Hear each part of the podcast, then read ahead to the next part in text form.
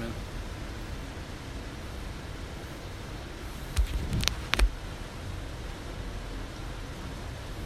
Uh, I'm assuming that you've all read chapters. I have not. Okay. So what are we reading? Chapter nine on charity. Eight And- and nine, right? Or nine and ten? I think it was Nine, nine and and It was ten. nine and ten. In chapter 10 on hope. Nine and ten. Oh, I see. Yeah. Book 3, chapter 9, chapter 10.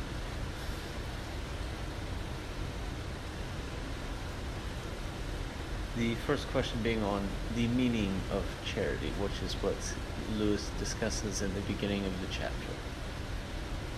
Okay. You know, just because it's recorded. Benjamin, you read it out loud for us. What in the car? mean You have to be quieter. Would you like me to read if you can? No. Do you guys get around? Okay, people so he starts it off by distinguishing the difference in uh, affection and, and just liking somebody or something, and doing your duty as a Christian.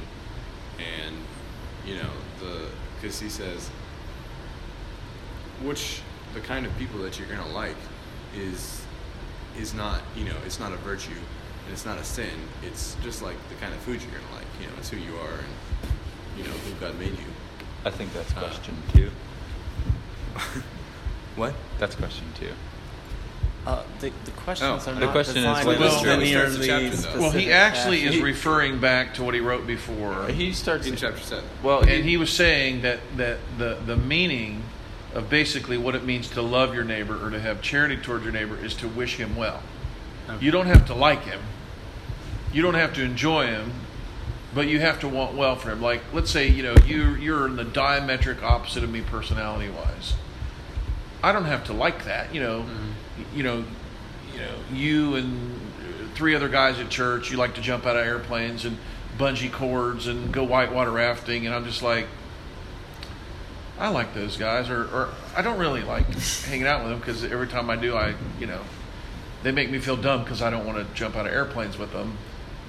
But I, you know, I don't want them to crash, and I don't want mm-hmm. bad things to happen to them, and, and I want them to find, you know. And then there's of course the negative side of it. You know, I don't like him because he's Yeah. whatever, you know. So he, he explained, you don't have to like someone to love them, mm-hmm. but to love them is to want good for them, you know. Mm-hmm. Well, his thing is that charity is an act, not a feeling. Mm-hmm. It's something that you do. and it's Yeah. not. But if you do the acts, then what happens most of the time? Then you will develop feeling, but it's a byproduct, not the starting point. Mm-hmm. Yeah, you don't react because of the warmness you feel. Yeah. You react because God's word says to, and then you learn the beauty of the fact that the, the feelings come. Yeah. It's it's like with kids, you know. We do all of the. We don't know them. It's not like you know James. Like you're getting to know James. Mm-hmm.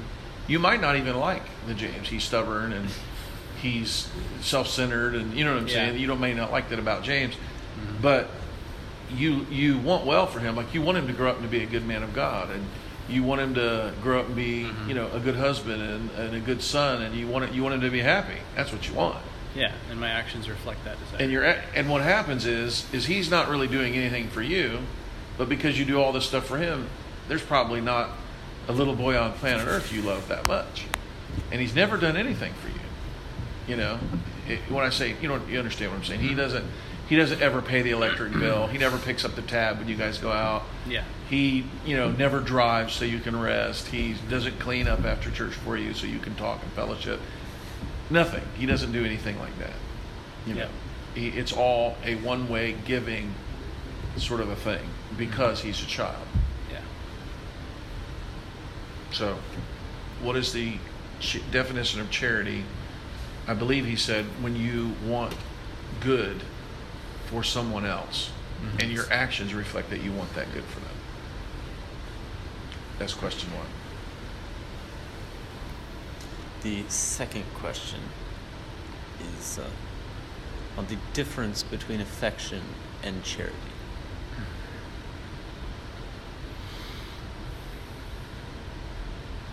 I already attempted to cover that. And that's what that's, I what, was Harris and I saying. were always talking about. Like, Yeah.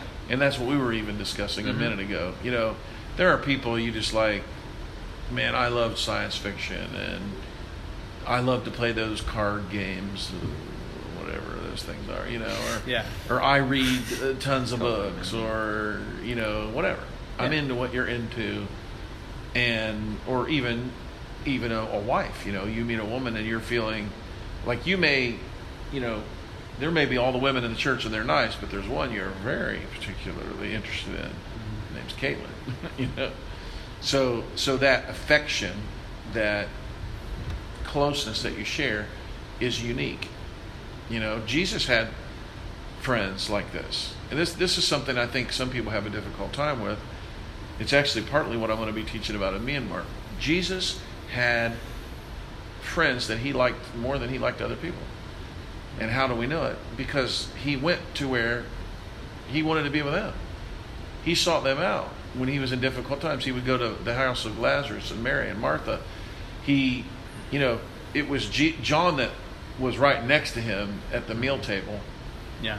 you know um, you know the robinettes maybe you know we're close to the brownfields in a in a kind of a neat way i don't really know understand why but we kind of are and so they're very comfortable and they don't they're not a lot of work for us you know how some people you're around it's kind of like you know, maybe I'm that way for you. Like, oh, Pastor Mark comes over, I got to entertain him, and he may talk me into the ground, and mm-hmm. and you may like me and be thankful that I'm your pastor. But if you were just wanting to chill, you might not hang out with me. But you might. Right. Be, Yeah. it, it's okay.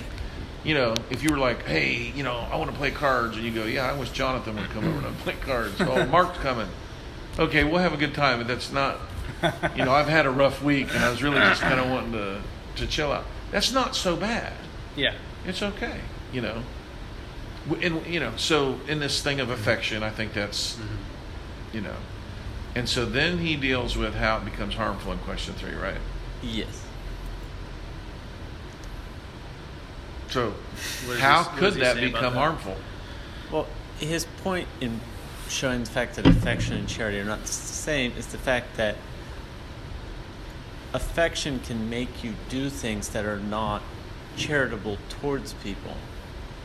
And you, you can't, uh, something can't cause you to do the exact opposite of the, of the very antithesis of itself. so i have affection for okay I think we even talked to you guys about this one time resisting the temptation to just have the downies and the, and the other narwhals over because they're, you're all related to each other in a sense. Mm-hmm. That you know people tend to gravitate towards groups. Yeah. not and it's not wrong to have the group it's wrong to have the group to the exclusion of others. You know so you weren't expecting me and i pop over and now it's like you know what i mean Yeah. and i kind of get that feeling like i'm not really wanted and mm-hmm. okay, you know, or you're, you're doing this and I'm hurting and, I- and I'm not in any group and I'm lonely and my wife's been sick and no one ever calls me and you know what I'm saying? Mm-hmm. And you're so caught up in the affections that you have that you never think about, you know, hey, you know, Andy's wife died. like, when have I ever called him and encouraged him or called him to tell him I love him or wrote him a card or asked to meet him for breakfast? And mm-hmm. be, because maybe he's different than you or even maybe in your heart when you think of him all you think about is the pain of the grief that he just went through and it's hard for you. Mm-hmm. So so these affections can be dangerous because you don't have that. It's more trepidation like mm-hmm. and I, we've seen this you know in your mom's church before when her brothers died it was difficult for people to be around her family. Because when they were around their family all they were like well, her brothers died. Like that, that's all they could think about. And and so they were like afraid to have fun. They were they were afraid to enjoy them they were afraid they were going to say something to hurt their feelings. And so it, it ended up destroying their church. Mm-hmm. Because rather than doing the things that charity requires it was too difficult for them and so they went through the motions of following affection rather than Yeah. charity charity says all right when one part of the body suffers what do we do we suffer with them mm-hmm. so part of our christian duty is going places we don't like to go, hanging around with people we don't like, and loving them when they need our love. Mm-hmm. Would Yeah. that be the same thing to say that that's talking And about? this question also ties back into what you were talking about earlier today with the Great Divorce.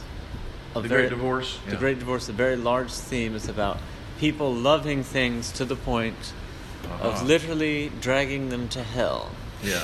There's a scene in The Great Divorce where we were talking about earlier. Did, did you have you listened to it or read it? I haven't. It's great. So this woman, they let people. This is, of course, not. He's not trying to be literal. Like he thinks this is what this is like. But Right. in the Great Divorce, people in hell get to take periodic vacations to heaven, and the people in heaven try to convince them to stay, mm-hmm. and they don't want to stay. They would rather be in heaven. So this woman comes, and she goes, "All right, now that I'm here, you. I mean." I didn't want to come here, okay? Now she doesn't know this is heaven. She just knows it's different than where she is. Okay. Where's Michael? And Michael's her son. Okay. Where is Michael? And they're like, You're you don't need to worry about Michael. Michael's They're fine." like, actually, we He's here. that Michael's here. Well, where is he? Well, you can't see Michael right now. for his own protection. Yeah. For his, for for his own good right now, you can't see him. Shh. Well, you know what? I got a real problem. I mean, why did God take him from me? And they're like, man, you're not really to understand the whys of about God right now. Well, you know what? And and so basically, she's got this angel that's with her that's trying to talk her into like, listen, forget about Michael. Yeah. And she's like, I'm not forgetting about Michael. I want him. I'm mad. He had no right to take him from me. And she's like really angry. Okay, she's Yeah. bitter. She's angry. And finally, at some point, uh, the woman, the, he, the woman, if she could have her wish, she loved Michael so much, she would like to take him from heaven to hell with her so she could take care of him. so she could Yeah. take care of it.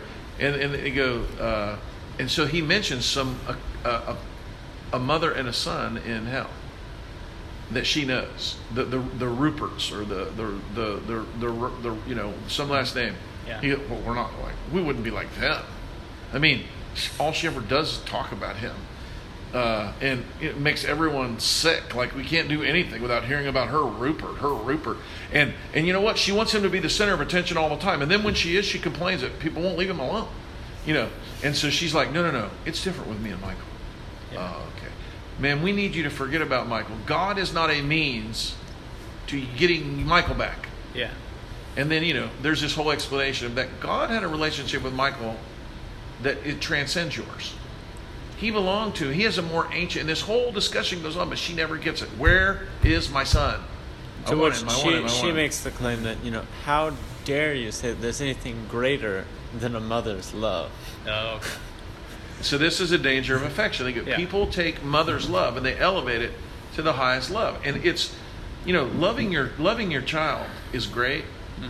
Um, and you know, as a pastor, I'll tell you this: you could love James so much that he could be a holy terror one day, and I come to you and I try to help you because I love you. Like I know that coming to you is risky on my part because you may hate me for it because people do. People get so territorial over territorial over their children that when you try to deal with them, they will hate you. And I, just, mm. I'm like, you know, I get ready for this. Like, you know, the claws are coming out, and they're like, they're like, you know, your kid's a brat. Next thing you know, they're like, your kid Gideon, he kicks people, and he's a brat, and what? You're, and you're like going, you know, and you have to not, you have to not let your affection for your son upset you to, from pastoring them, you know. And you, and next thing you know, you're mad, and all. And, and if you had, if you could step away from it and be like reading the story about what was going on, you'd be like, some guy loved this other man enough to help him. So his son isn't one day an alcoholic and a miserable wretch who mm-hmm. hates his mom and dad, and he's doing this at the peril of his own life. And you go, that guy's a saint, you know. But when when you're in the middle of it and you're just like, hey, you know, Josh, you got to do something about Caitlin. Mm-hmm. She's wrecking every women's meeting, and and you're like, you don't like my wife, and I'm like, that's not what I said. You know, do you see what I mean? Yeah. So is that that's what we're talking mm-hmm. about? This is where affection gets us in trouble because it, it you know you know one of the things submit to them that are that have the rule over you and watch for your soul you know. And so they're coming to you and you're just going get out get out. This is my territory. Leave me alone. I love my kids. I love my wife. You have no right. A- And in that respect, affection can become possessive rather than sacrificial in its nature when it is by itself. Yeah, the affections can they can become your drive and purpose Well- instead of a result of man's responsibility. Which is why you can have people who love people so much that they'll kill them rather than let them leave. Yeah. Do you know when I was a newspaper writer, I was I was unaware of this phenomenon, and the, it never made the papers. Like it was kind of a, at our paper, they would not publish that, but it would happen a lot, where a man and and this one in particular situation, uh, I was at the the uh, the inquest of this woman who'd been killed at this grocery store and I listened to the witnesses and all that would have happened. But over and over, you see that these people they're so you know, they're so in love that they end up killing their wife. They love her so much they kill her. Isn't that insane? But but if you take the rationale of it, and Lewis deals about this in the Four Loves about loving somebody or this charity that he's talking about, this true love for somebody, mm-hmm. isn't something that wants to possess them and own them. It's it's a desire for their good. Yeah. So so the the and I've seen this. There have been people that have become members of our church that um, there's weird things that happen. They they will love me, and then they will end up hating me, and and and the hate is so crazy that it's like scary. It's like stalker hate. And what it is is they they actually loved me like like they they they thought I was the nicest guy they ever met, and they like kind of fell in love with me as a person. And when they found out that I wasn't really up for that, and I don't mean love like in a deviant way, but I, it is a deviant way. It's an ungodly way. You know, you, a man can love his wife that way. Uh, I have been guilty of that sin in my own home of loving my wife more than God, and God has had to deal with me about that. You know, and so so this this is a man love thing Yeah. and it is dangerous and it it desires to have and the end of it honestly is they kill them. If they can't have them and if they can't get what they want out of them they kill them. And this happens like every day. You'll hear about it on the news you know murder suicide. There were billionaires. Remember did you read about the canadian billionaires recently? I think so. they found these two people billionaires husband and wife dead in their home. Murder suicide. Like what? Like, how, how could you be a billionaire and kill your wife and kill yourself? Like, your, your life is so messed up. I mean, you'd think if it was bad enough, you could just get on a plane and, like, go somewhere fun. Yeah. Yeah. but apparently they had run out of places to go. and, and, and they, you know, each one, you I want you to love me, you know. Yeah. And the deal is, is that if you were married to Caitlin and Caitlin just couldn't love you like you wanted, Mhm. that isn't the end of life. Because loving God is the highest thing. I mean, it's wonderful to have a wife who loves you and respects you, but, you know, Lewis is talking about in this, he said, a man that shoots for heaven will get heaven and earth. But a man who shoots for the best things on earth will lose heaven and earth. And so you're like, you know, I'm going to have the best marriage. I'm going to have the best kids. I'm going to have the best, you know, and you're shooting for this earthly thing. And, you know, she's, um, I love her more than anything. And, oh, Oh, we're so, you know. And then when it doesn't bring satisfaction, which is what Lewis is talking about, you know, then what do we do? Then we go, we look for another woman. And that's what adultery, and that's what ends up happening. This woman isn't meeting those needs. Well, there must be another one that will. No, that kind of love doesn't do it. You know, material things don't do it. We, we can enjoy the material world, we can enjoy the great gifts of God, but when that becomes our goal, mm-hmm. you know, there, there was a guy that said, you know, I want to be in ministry like you because I, I want people to respect me. This is what it. That's what he said. And I remember going, what? Like, it never occurred to me that a person would want to be in ministry because they really like people looking up to them.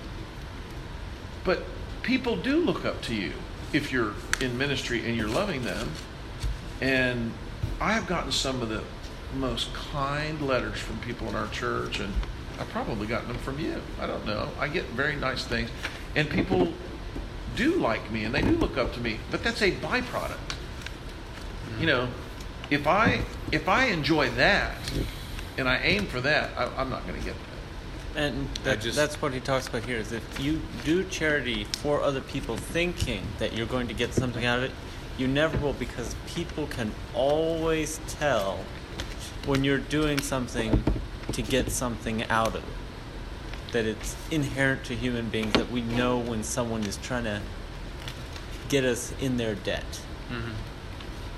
and that's part of that that that love that's gone wrong you know you go you know what i want pastor mark you know he's always wanting to sit with jeff brown over there with me and i you know i'm gonna i'm gonna go over there and i'm gonna split the wood in his yard and i'm gonna do this and i'm gonna babysit his kids and i'm gonna you know do all this so that i will have these feelings you're wanting me to have for you. And then they don't come. And now you're so furious. You're like i did all of that. And this is this happens in marriage. This happens in relation it happens everywhere. It's mm-hmm. the it's the i'm doing this with this in mind. And and you know being married these men are not this is something that that is a trap you know you want something from caitlin mm-hmm. and you go you know what she's at the store when she gets back, I'm going to have the place cleaned up. And I'm going to do this. And I'm going to do this. And I'm going to do this. And when she sees that, then she's going to go, hubba, hubba, hubba. And she gets home and she doesn't notice at all. Yeah. And then she complains that you didn't wipe the table off. And you're like, and, and you're like that because you did you did all of this for that, Right. and you didn't get it. Yeah. So, so, so the so the tit for tat didn't work. And, and that's another thing that causes church issues. People do things, and they expect you to know that they did things. I showed up every week like you on time. You're like, never well, did good for anything you. for me for all these things that we're doing for you, and they'll be like, they'll do it in secret, and they'll do all this. And we then they'll be cleaned like, up the church every week for What? six months, and you never said you never even noticed. I'm like, I didn't know you did. and that they'll And hold. like, oh, you were doing that, so I would notice. Oh, okay. Like, people will do it, and then they'll hold it against you that you haven't noticed or repaid them for the great deeds that they have done that they were doing in secret. You start to keep score.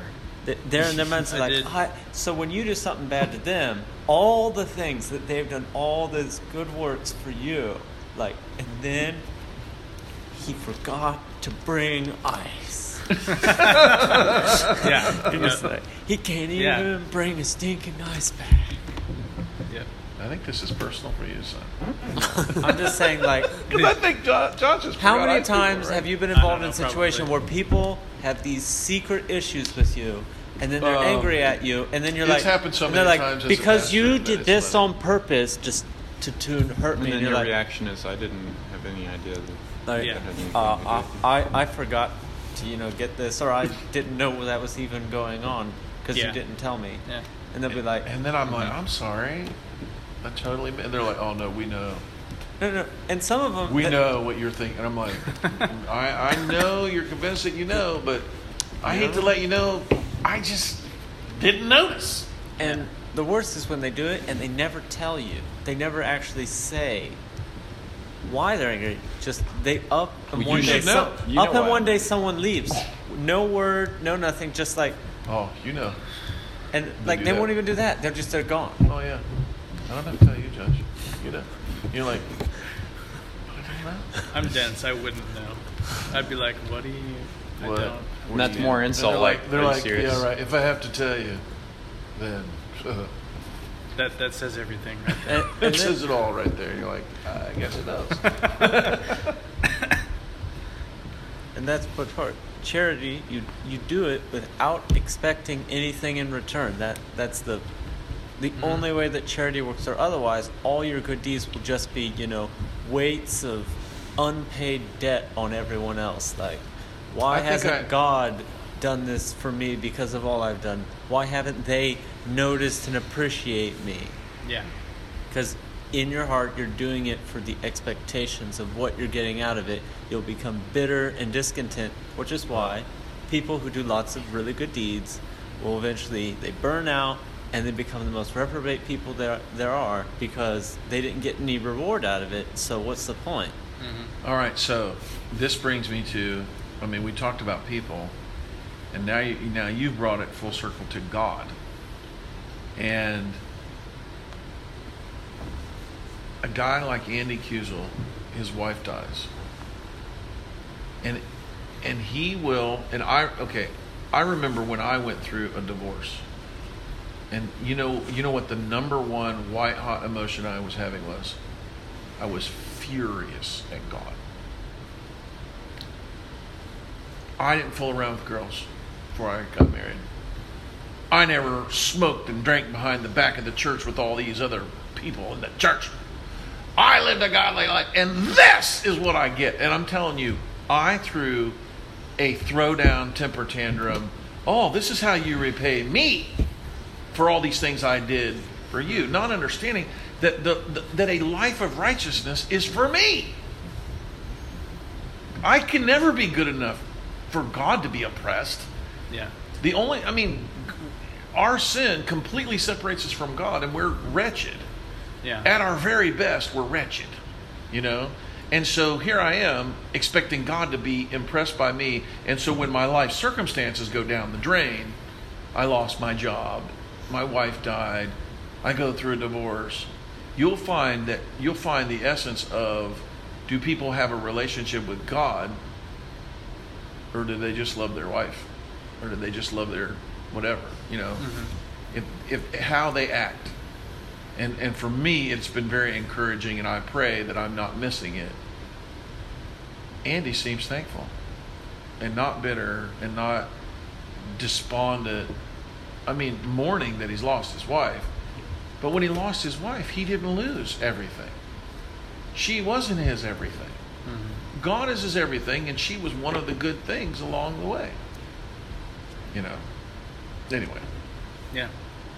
thanks for bringing it around to that, Nathaniel. That's, Well, that's what- where- where it goes. It answers the, the final question on the charity. Why is charity important?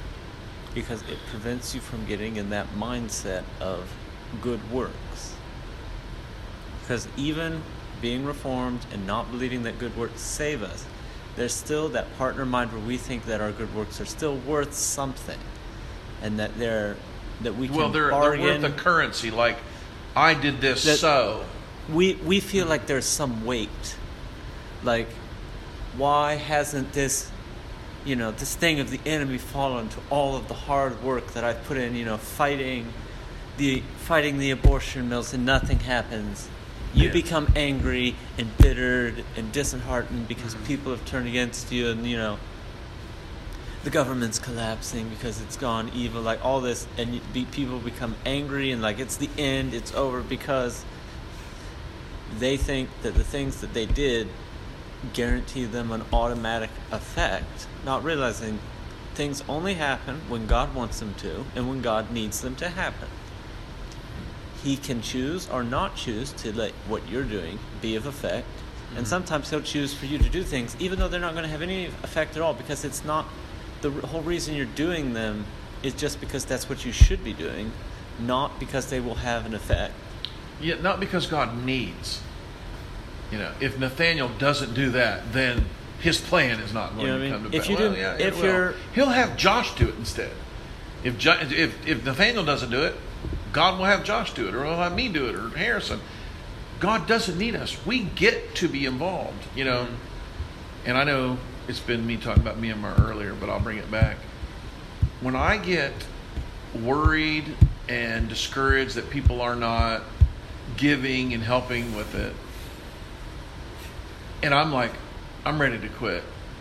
I've heard God say to me this You can quit, and I'll let somebody else be blessed with taking care of these people. How, how about if you can't handle being the one to bless them and love them and be the answer to their prayers because that's like I am the answer to their prayers.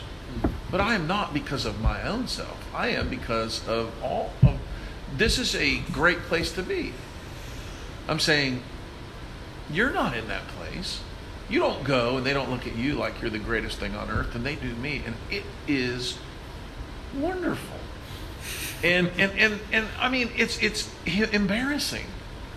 Like they're just oh Pastor Mark, you are oh my big brother. I oh you care so much for us.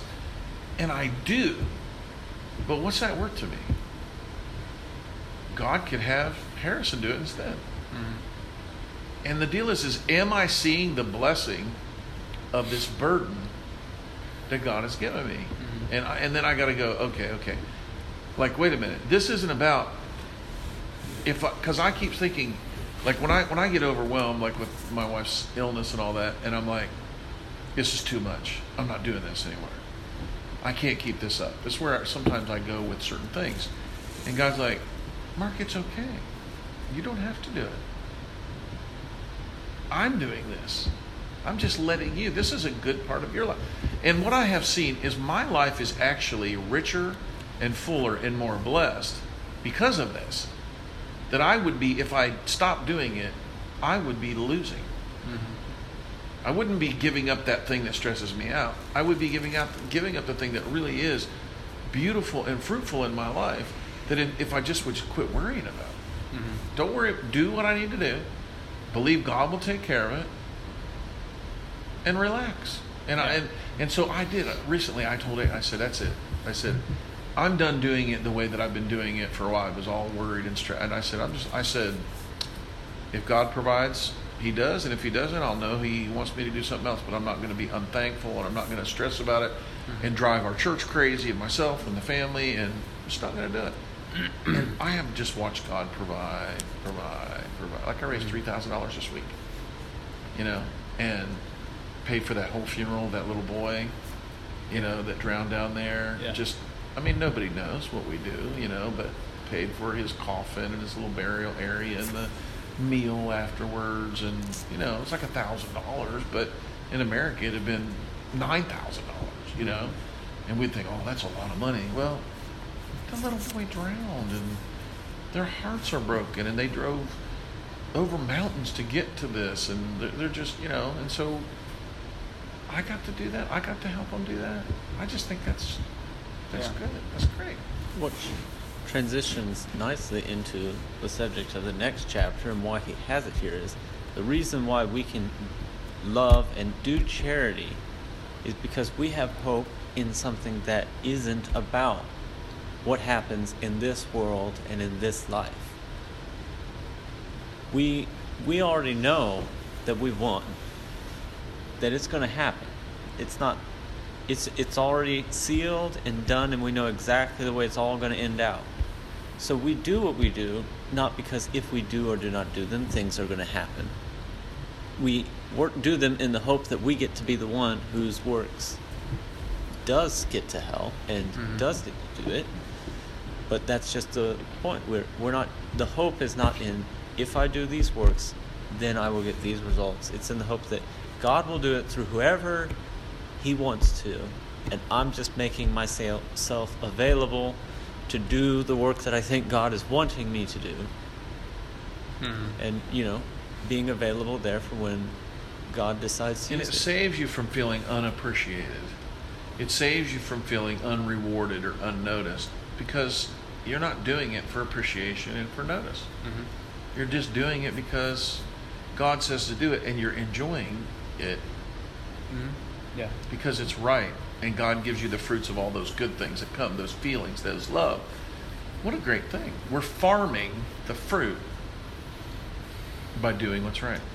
So, the whole, the whole beginning of the chapter on hope is all about the fact that the greatest men in history have been Christians who were so focused on heaven and doing things and living life as though they were in heaven already that they mm-hmm. turned earth into heaven by their mere not caring about earth. Yeah.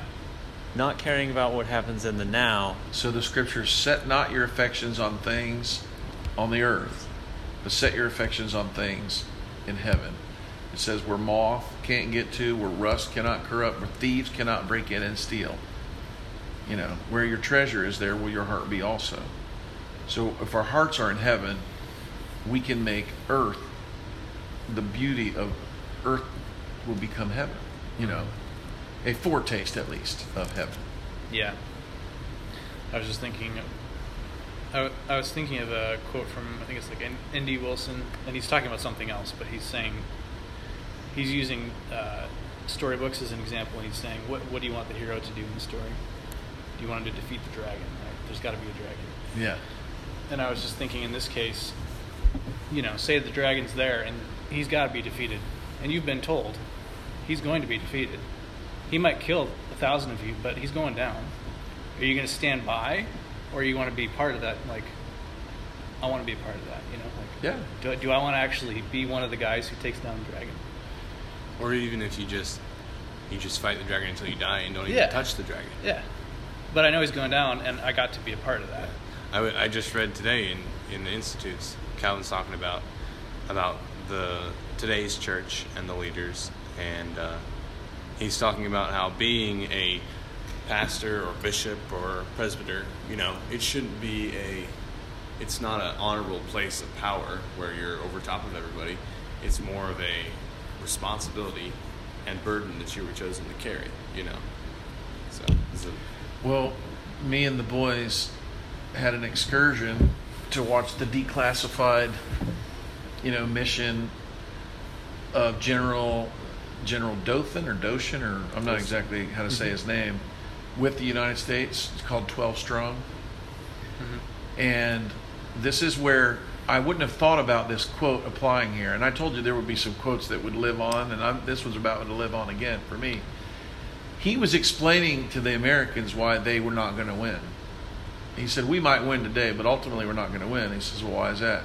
He said, The men you're fighting, he said, uh, he, he said, You guys fight for one reason, and your reason is is because uh, because you want to live and you want to live in freedom. He goes, and for you, living is better than dying. He goes, but the people here, he said, their life, dying is better than the life they're living. The life they're living every day is miserable and difficult. And so the idea of going out in a blaze of glory in a battle, that's way better than, you know, getting your head cut off by the Taliban and watching your family be ravaged by, you know, all these uh, radical Muslims. And so, can you see where this applies? When we begin to see earth and the things here, even that are good, if we begin to see them as a misery in comparison to heaven, if we are more concerned about gaining heaven than conquering earth, then we may be the kind of warriors we need to be for the kingdom of God. So, anyway, Yeah. Which saying that answers into the whole uh, first question of the tenth chapter here. That you know, what what is the effect? Is that the hope of heaven makes Christianity unstoppable because it doesn't matter what the actual world is like at the time. The same drive to push forward it will exist no matter what. It's not dependent on your success. Mm-hmm. Yeah, the, you know, I interviewed a guy who was in a concentration camp, and he told me there were people that would live.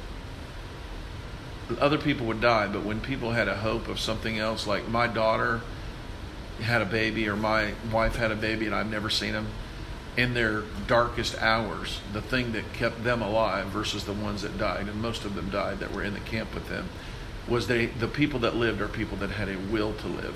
That it was so horrible that what they went through, the sickness, the starvation, the torture, that people, some people would just literally die because they had no more will to live. Or live. even the people they would have the will to live, and then they'd find out that was gone, and then they they would like almost They would die, instantly die. die. There, there was no point in living. There's nothing to get out and go Mm-hmm. to. Yeah. Yeah. So th- you know the Bible says that in in um, Romans ten, for we are saved by hope. and and so that's how hope affects the Christian life, our hope of heaven. So you know, what if ISIS took over the United States, and we watched unthinkable things happen? I mean, what if a guy stood in the back of this, and I, you know, now that we're doing our preparedness, I'm imagining one day. I mean, it's going to happen in some church somewhere, but what if it happens here, and a guy gets off 20 rounds and and you know kills 10 of our church members? I mean, part of me would just be like, what's the point? You know, kills our children, shoots my wife. I have no idea what could happen, but it could happen just that quick, you Mhm. know? And so then at this point, what? Do you just give up in despair? Is that your hope? Were, were those people your hope?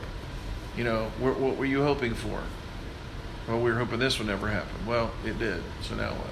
Mhm. You know, I mean, when Calvin lived, the plague killed everyone in his entire village, Yeah. the city of what Noyon, and how did he survive that? Well, that's horrible. It's unthinkable. It's terrible.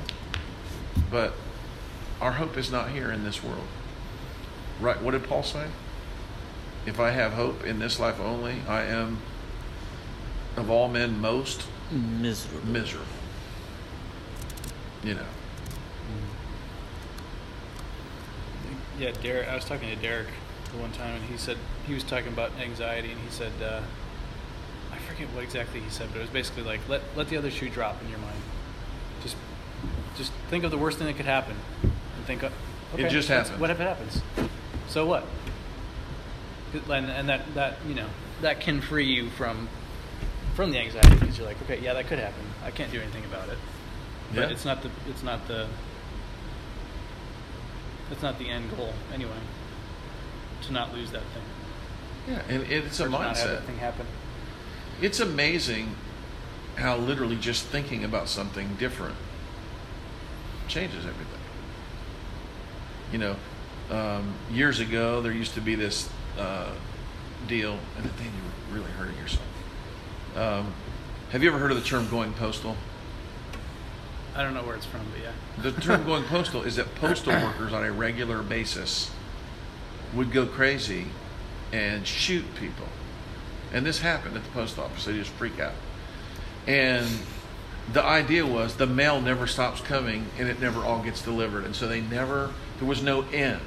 Mm-hmm. And so mentally, there are people that just can't deal with this. They need, like, you know, a house is built. okay, let's go to the next thing. There, there was no sense of completion. Yeah. And human beings need. Well, it's why God gave there to be days and years and seasons and weeks. We need a little bit of beginnings and ends to make things sense, or otherwise Right. we get. Then you realize exactly how long time is and the, the whole repetitive nature of everything, and then you have an existential crisis and. Yeah. Could you imagine mind. if you worked every day, and you just the next day, next day, ne- no no no Saturdays and Sundays, no Lord's days, no time off, just No every day, weeks. every day, every day, every day, and it never stopped. Mm-hmm. At a certain point, And like, your only change was, you know, every every three months when the new season would change. And they're like, okay, we're going to work three months straight. no, that would be that would be a great day. You know what I mean? Well, that's why If harvest festivals were so exciting for farming people. it's the only thing. Like, this is why you hear about people like the things that people in the countryside would become interested in is like you don't realize the monotony of life like you like why these people are like interested in like you know these weird goofy vaudeville humor type things like when you spend you know 95% of your life working in a field all day every day and all of your friends do the exact same thing and there's nothing that ever happens because all you're doing is working in a field Mm-hmm. you will find anything at all. You know what I mean? Like anything would be funny. Anything would be entertaining that wasn't that. Right. You know what I mean? Watching paint dry would literally Drinking. be more more And entertaining. Getting wild, and staying up all night, and getting drunk, and Yeah. I always find I always think it's so funny in these movies where these guys will work all week, work all week, and then spend their whole paycheck on Friday night. And I'm like, that's like like I, I'm in pain. It's a, it's a movie. It's not actually happening, but Yeah. I'm just like they spent their whole check. Like they got to live six more days.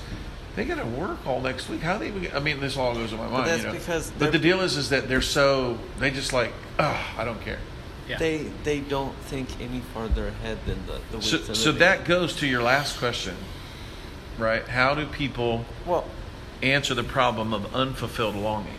because what he talks about is you know people finding it difficult to understand this idea of you know heaven and his point is that you all want heaven you just don't know that's what it is that you're wanting Okay, that- he was. Uh, which goes Josh back, wasn't here when we were talking. This goes before. back all the way to the beginning, which is one of the first points he makes about there being a morality.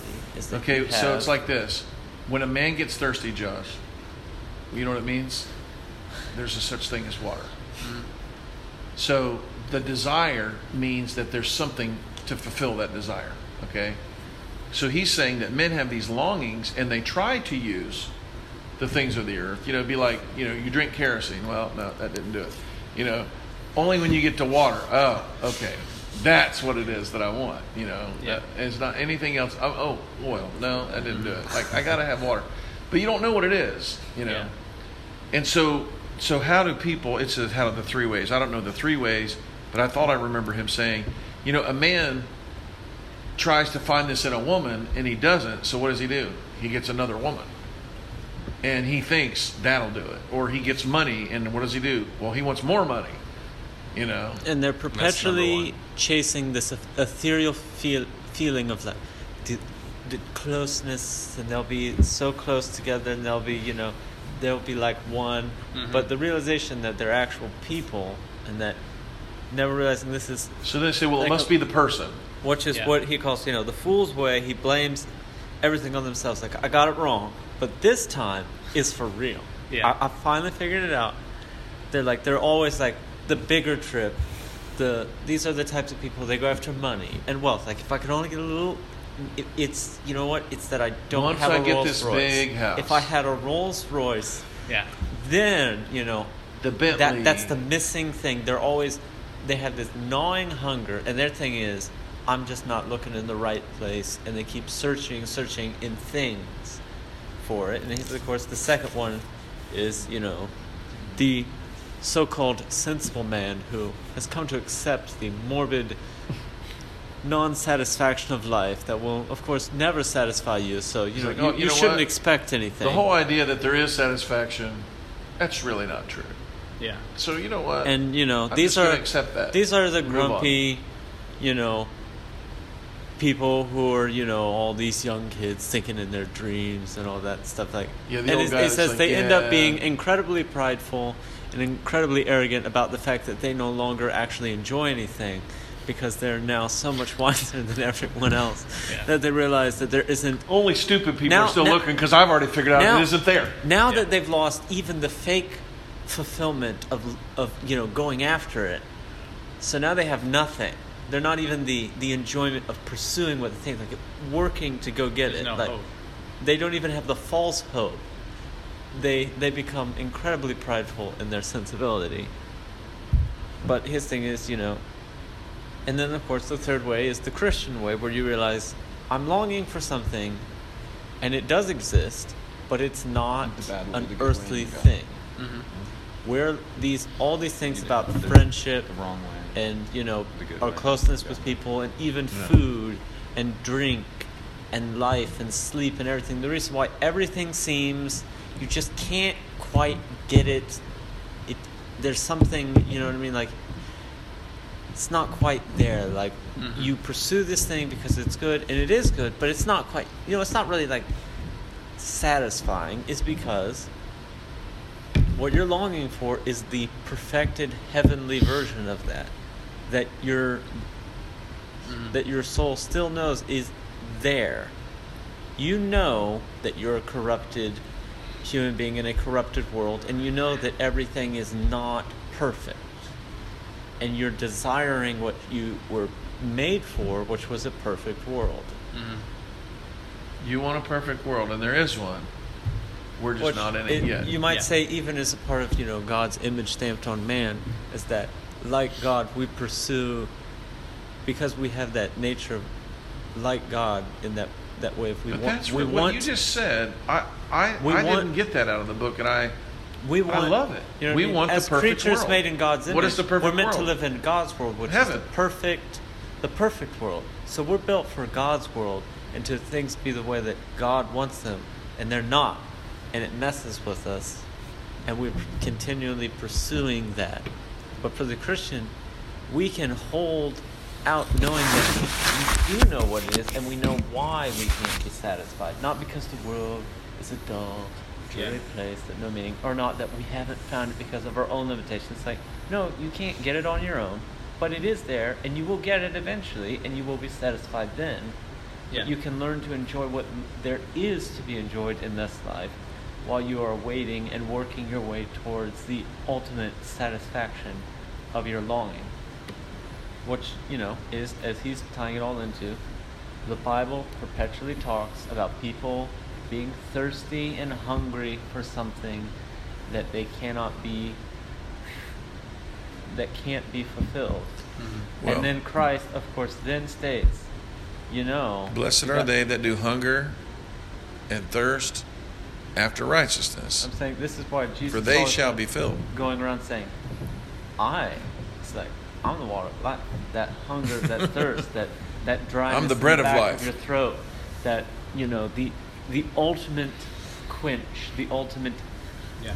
peaceful bliss of sleep, and you know lack weariness, the perfected you know mind, like all those things that you know you should be able to do that you can't do.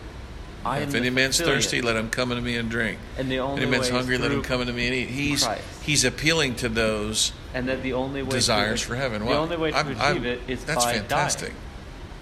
Do what? Is by dying. The only way you can get to it is by dying. Is- The only way you can get to the perfect land. which is the the ultimate physical earthly loss. You know. This is the You're losing all of Earth when you die. Yeah. which this is also another listing. This is the Puddleglum position that states that no, this world is not everything because this world stinks. And whether heaven is real or not, we don't care because why on earth would we want to believe in this empty, broken world as the ultimate version of everything? Why would anyone want that when mm-hmm. you could dream about real lions rather than cats and about stars rather than lamps? And you know what I mean? What Yeah. you- the whole point of you know the Puddleglum being he doesn't care. He's like, maybe we're all kids and dreaming about these imaginary creatures in the upper world. He's like, but you know, the fact that our imaginary world is better than your so-called perfect real world is a sign of just how ridiculous it is to even, you know, believe in this so-called real world. Now, I don't know what it was that I read, but I read something this week about this. I can't believe you're bringing up. It's because I couldn't remember his name, Puddleglum.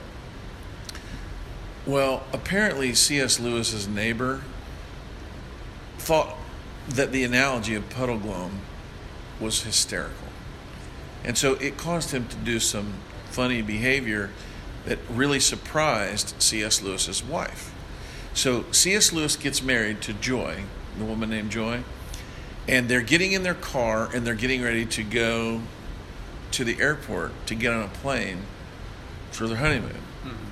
And the neighbor comes up and he puts his head in the door and he goes, You know, a lot of times these planes crash and everybody on it dies. And and uh, and goes back to trimming his hedges. And apparently, C.S. Lewis broke out in wild fits of laughter because he knew that this man was being puddleglum. Like he knew the guy was doing it to And- him as, as a way of like. He just thought it was and, funny. And the thing is, this neighbor Yeah. would have known. Puddleglum was a real person. It was his C.S. Lewis's gardener, who was this old, grumpy British man. Well, maybe that's always maybe that's who we're talking fact- about. He was always Yeah, if he was complaining about the the fact hedge.